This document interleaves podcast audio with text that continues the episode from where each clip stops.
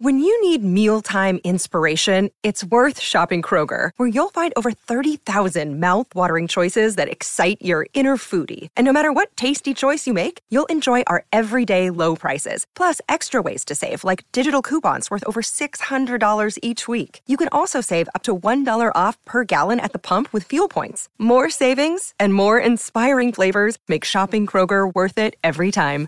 Kroger, fresh for everyone. Fuel restrictions apply. Another day is here, and you're ready for it. What to wear? Check. Breakfast, lunch, and dinner? Check. Planning for what's next and how to save for it? That's where Bank of America can help. For your financial to-dos, Bank of America has experts ready to help get you closer to your goals. Get started at one of our local financial centers or 24-7 in our mobile banking app. Find a location near you at bankofamerica.com slash talk to us. What would you like the power to do? Mobile banking requires downloading the app and is only available for select devices. Message and data rates may apply. Bank of America and a member FDIC.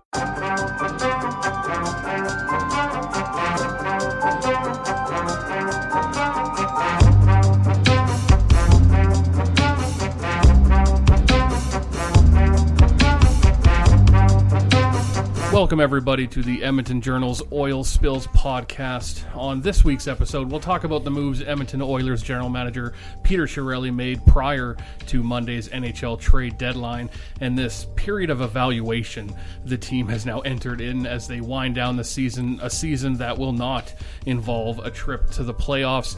My name is Trevor Robb. I'm filling in for the guy who usually sits in this chair, Craig Ellingson. He's on vacation for the week. Uh, but fret not, I did not come alone. With me today are joining me Oilers beat writers Jim Matheson Uh, hello. and Rob Tychkowski. hello. How's it going, guys? Uh, let's just get into this right away here. Uh, the the trade deadline, obviously, Monday seems like a lifetime ago already, but the biggest move was Patrick Maroon, obviously going to the uh, New Jersey Devils in exchange for uh, prospect JD Dudek and a 2019 third round pick. Uh, Rob, I'll start with you. Just how would you grade that trade? Well, uh, uh, in terms of what they wanted to get for him, uh, it was it certainly wasn't uh, what they were looking for. They wanted more, but it, it's it's not like uh, they offered him more and Chiarelli turned it down and said no thanks. Uh, I'll, I'll take the third and, and the prospect. Uh, it, the the market dictates what the market dictates, and if uh, that's all you can get for Patrick Maroon, then then that's all you can get for Pat, Patrick Maroon. As a GM, all you can do is is offer the player up and, and see what they're going to give back. Uh, he didn't have a he didn't have a stellar year. He's a rental. You know, his goals were cut in half, and as soon as you as soon as you took him off Connor McDavid's line, he's he's not the same player. So he's still a good player. I think he'll be a, a big help for a team in the playoffs when he's uh, engaged and and the games are played down low with a lot of physicality and strength, and you need some hands in close. I think he can be a good help, but.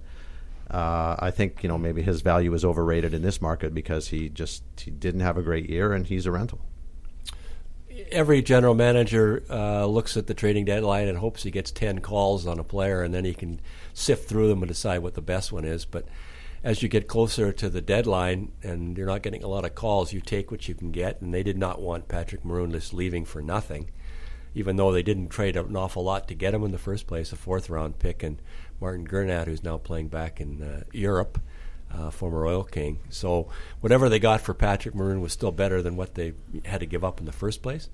But I think I agree with Rob. The f- populace of uh, Oiler fans maybe overrated Patrick for the kind of guy he is, and you know he's a big guy. He's engaging. Uh, you know uh, he can fight some people.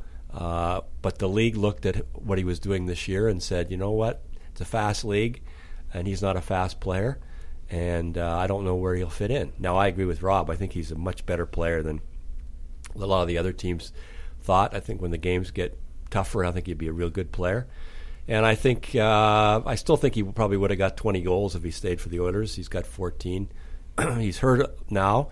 I don't know how seriously he's hurt. He didn't play the first game for New Jersey, uh, even though he practiced with him in the morning. So uh, third round pick. They get the whole raft of third round picks in 2019, and they tell me it's a better draft crop than 2018, which is why teams seem to be gung ho to get 2019 draft picks. The prospect, uh, J.D. Dudek, is playing at Boston College. Uh, he's not a star there, but he does play in the same team as two other draft picks already George McPhee's son, Graham, and uh, a Finnish player uh, Aapeli Rasanen, so they probably saw him a little bit more than they would see some players playing in college. So, you know, it's not as much as I thought, but hey, looking at it this way Evander Kane is 26 and he only got one legitimate offer from San Jose, and he's 26 and his stats are better than Patrick Maroon. So a lot of teams chose to stay away from players unless they were the high, high end players, and they all went in heavy for the Rick Nashes and the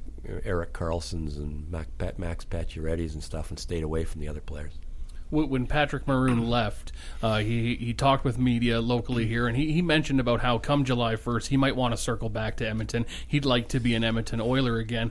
Uh, I, I, wonder though, is that something the Oilers want? Is that something Peter Chiarelli will want to do come July first? Depends how many wingers they have on yeah. July first. I don't know. Uh, they don't have enough now. I think Rob would agree to that. They're deep on centers and not very deep on the wing. The problem is two of the left wingers are Maroon and Lucic, and in a fast game, neither one of those players is as fast as the game is today. So there's probably only room for one of them. And Lucic has got five years left in his contract after this year. So I do think there's some sentiment from the general manager that he likes the player. And I do think certainly that Patrick Maroon liked his time in Edmonton. And you can't say that about every American player that comes mm-hmm. to Edmonton. You know, they think it's not the greatest place in the world, but he was kind of embraced by the community here and the fans for sure, and his teammates. So I'm sure he will, you know, come back to the Oilers in July and says, "Okay, I got a three-year offer from this team. Can you match it?" And I guess it's up to the Oilers to say if they want him back or not. Yeah, you hear that that theme a lot when a player leaves as a UFA, and then you know maybe he'll come back. The number of players who actually do it is quite limited. It's uh, anytime you leave something. I was joking the other day. It's like if you break up with your girlfriend, it's like this is the end of the world. This is I can't believe this happened. You get a new girlfriend, like yeah, this is all right. Maybe I don't I don't have to go back to the old one. So maybe he goes out goes out east and really enjoys it, has a good playoff run, and, and settles in and says I'm staying here, or ups his value, or you know there's you know come summer there's going to be 31 opportunities for him. So you know he'll he'll be able to you know if he's if he's true about you know I'm sure he means it now. If he if he still feels that way in July, they can talk again, but you know, if he and the Oilers were going to do something, maybe they would have done it by now. So I'm not really sure how that would go. Obviously, you mentioned it, Maddie. Fans loved Patrick Maroon, uh, and, and, fans kind of hear a lot about how how good Maroon was in the locker room. He had a lot of positive relationships with some of the players. Uh, I wonder if fans maybe value that more than GMs and hockey teams do, though. Uh, I think the teams if you have a good guy in the room, that that matters, and it's you know it doesn't show up on the stats, but it makes the room better. And if the room feels better and it's a more cohesive group, it's going to perform better. And and you want to have a guy on your team who's a good person and a good guy. You know, you have to be a really outstanding talent to be a jerk in the room and still be accepted and, and liked. So if you can be a little bit of both, which he was, then yeah, you endear yourself to everyone. I think Mark Letestu was the same, really good in the room, and the players liked him and respected him. And Brandon Davidson was a good guy too. So they traded three players who were yeah. popular in the room. You know, neither, none of, none of those players was was a bad guy at all. So you're right. The fans fall in love with certain players, and I think, you know, he, Patrick Maroon probably was in the top five in terms of popularity with fans. You know, he sold a lot of hockey sweaters. Pretty much they're almost all McDavid, but there's Draisaitl and, and Maroon and Talbot. Those seem to be the top four. So I think he was very popular. And you're right. General managers look at players differently than fans do, though. So they're they're looking at the now for rentals anyway. They look at now. What's he going to do for us now? And uh, unfortunately, only New Jersey stepped up. And you know, the last trade that Peter Chiarelli made with New Jersey was Taylor Hall for Adam Larsson. So, you know, um, this year anyway, it looks like Taylor Hall will be in the running for the most valuable player in the league. So. Yeah, it's working out pretty well for New Jersey here. Yeah.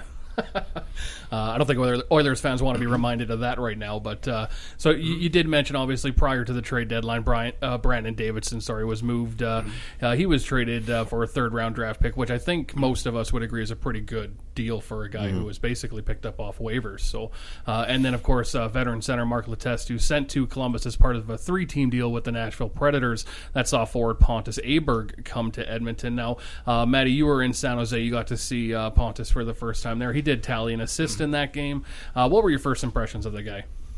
He looked okay. He didn't step out. You know, I didn't. I don't recall before passing the puck to Puljujarvi for a nice goal, his first goal in 15 game drought. I didn't really notice him all that much, but that was a nice play on the goal. I think it's difficult for a player playing his first game. Less difficult for, say, an Evander Kane playing for San Jose because a he's got a bigger bigger skill set and he's a more physical player, so he can push people around and stuff than than Aberg. But I thought he thought he was just fine, and I think the Oilers have so few players in their minor league team in terms of forwards prospects that they needed a player like this. They need a player who's played some in the NHL and on the Edmonton Oilers team, on a team that's in the you know bottom five or six in the league, he's to he's to play. Now, where he's to play is another story. Right now, they got him on the third line. I suspect if he's if he shows that he's got more skill on that, maybe he plays in the top two lines on the right wing. So right now they have Puljujarvi playing left wing, not right wing, uh, and they're trying to see how that works.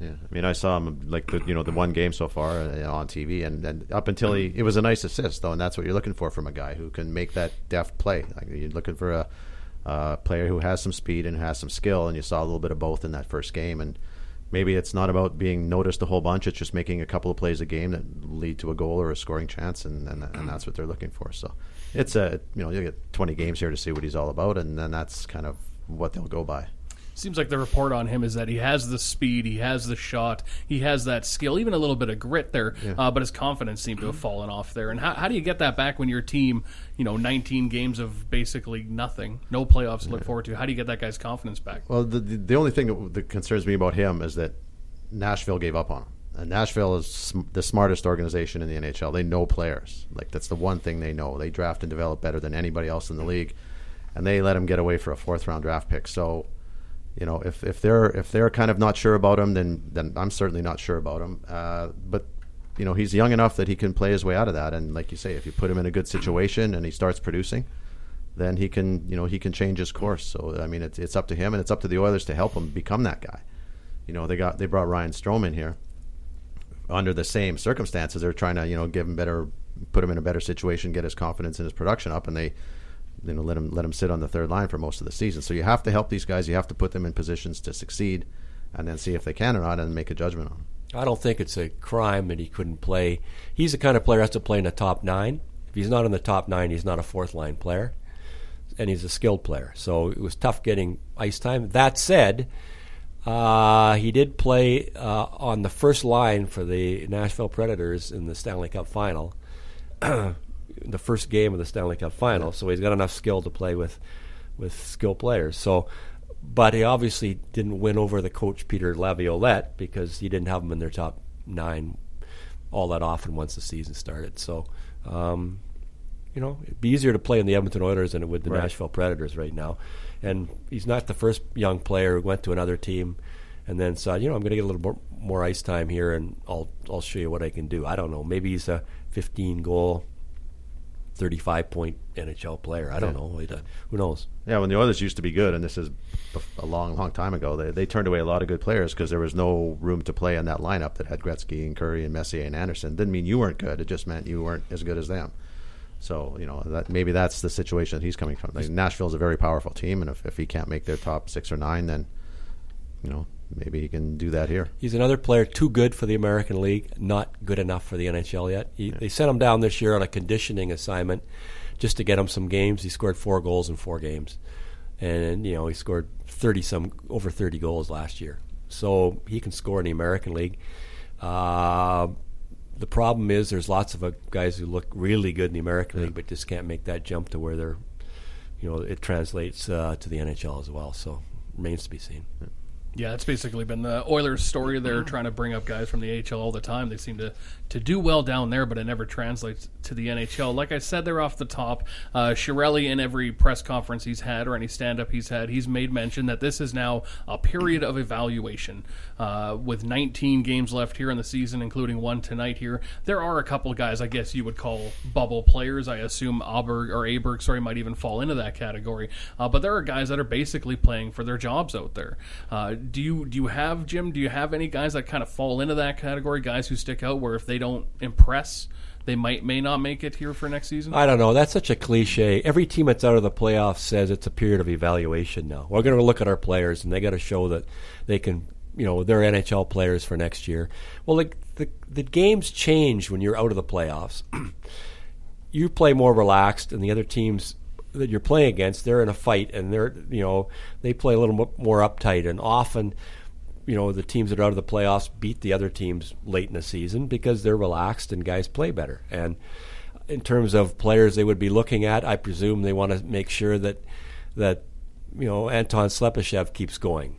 You know he looks like last year's Slepyshev now. Right. He looks like a keeper. I'm sure they want to see better from uh, Drake Caggiula, who's had not a good year at all after last year. They want to see what he can do.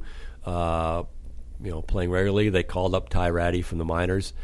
Uh, this guy was a phenomenal uh, junior player in Portland. Played with Sven Baertschi, who's you know in Vancouver now, uh, and was a phenomenal player, but not the greatest skater. And it's a fast game now, so they're going to give him a look. They're certainly giving him a look. They're playing on a line with Leon Draisaitl. They're not playing him on the line on the fourth line, so he's mm-hmm. going to get a look. I don't know how many players they're really looking at in terms of, you know, young guys. I mean, I'm sure they hope that that Milan Lucic starts starts to score before the season ends. And I think maybe it's a period of experimentation when Nugent Hopkins comes back. If Peter Chiarelli is right that they got too much money tied up in three centers, uh, $27 million next year, then one of those centers better play the wing. And I'm thinking sometime in the next, uh, you know, month, they'll try Nugent Hopkins on the wing because he played some wing uh, in the World Cup. Um, and it's kind of silly having Nugent Hopkins as your third line center making six million. Uh, yeah, I mean, I, I, I think that they the, the one thing you have to make sure of is that they go into the summer with zero unanswered questions. You have to know exactly what Slepyshev is, and can you is this a guy that you can bank on next season? Jujhar Khaira, the exact same thing. All these younger players, the veterans, they've already had their evaluation. The team's 27th, so you, you don't need to worry about Cammalleri or, or, or Lucic and those guys. You worry about that in the summer. They've shown you what, what they can do. But I think you need to know exactly who everybody on this team is. So when you go into the summer and you have to make some really important decisions – you, you don't have a question mark like they came into this year not sure what so and so is going to be, and uh, because at this point wins and losses don't matter, and that's kind of the balance where. You know, it's easy for us to say Todd McLellan just experiment with all these young guys and put them on. If, if the Oilers go three and seventeen down the stretch, that suddenly it's his neck on the line. So he has to he has to play to win just for his own you know security. At the same time, he has to juggle you know the general manager's wish that they can take a look at everybody they have on this uh, on this team and see who they're going to lock in with going forward and where they need to. You know, for all they know, Slepyshev can be one of those top six forwards on a full time basis. For all they know, Puljujarvi can be the full time guy on on Connor McDavid's left side, and they won't have to worry about them. Give him 20 games, see what he is, and if he is, he is. If he's not, he's not. If he's maybe, then then he's a maybe, and you know it. But you got to have those answers. There's no excuse whatsoever going into this summer not sure about every single player on this team right now. Well, they have to decide is Strome uh, if you're going to play you know Nugent Hopkins on the wing on the first two lines. Then you can play Draisaitl as your second line center, and as Ryan Strome fit as a third line center. Right now, he looks just fine as a third line center, playing against different checkers than he would get if he was playing in the top two lines. And is Khaira, Jujhar Khaira, going to fill the Mark Letestu role as the fourth line center? I think certainly he can. I think he's big enough he can. Uh, and you know you want to see maybe where Matt and he play a little higher up than that. So um, you're right. Rob says they got to go into this season knowing, okay, here's our holes. We we we're sure now that these guys can play. You know where they can play, right. and last year they were hoping, I think, right. that these young players, you know, we saw, you know, they look good, and then they penciled in all these guys, whether you're a Caggiula or or Slepyshev, Benning, and said, you know, these guys can play big minutes for us. And and then in Khaira's case, you know, they didn't like him at all early in the season. And then finally, he seemed the lights seemed to go on, and now now he looks like a regular. So, you know, you can't count on too many young players to be something they're not. And it's one thing to get a taste of them, and it's another thing to think, okay, this guy can do it over 80 games. Yeah, Be- Benning is a name that really sticks out for me. Also, Iiro Pakarinen in there. I'm not sure if he's going to be a fourth line player forever either. Um, I got another segment here, a new segment I'd like to bring in for this week's episode, guys, and it's called uh, "What the hell is wrong with Milan Lucic?" Uh, because we're now going on to game 27 here, where Milan has yet to score a goal.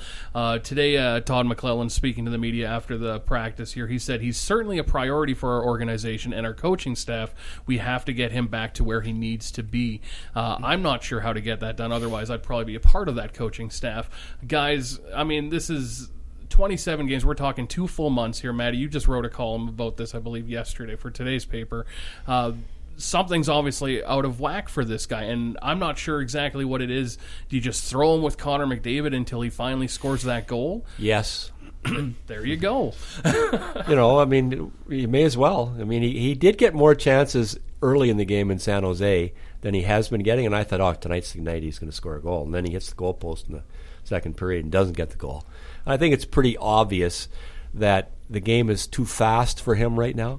The game's too fast for a lot of players right now, not just him. And I, it, whether it's Brent Seabrook in, in Chicago, even a Duncan Keith doesn't look as fast now because there's so many fast players. So somehow between uh, April 7th or whenever the season ends and next fall, he has to get faster feet.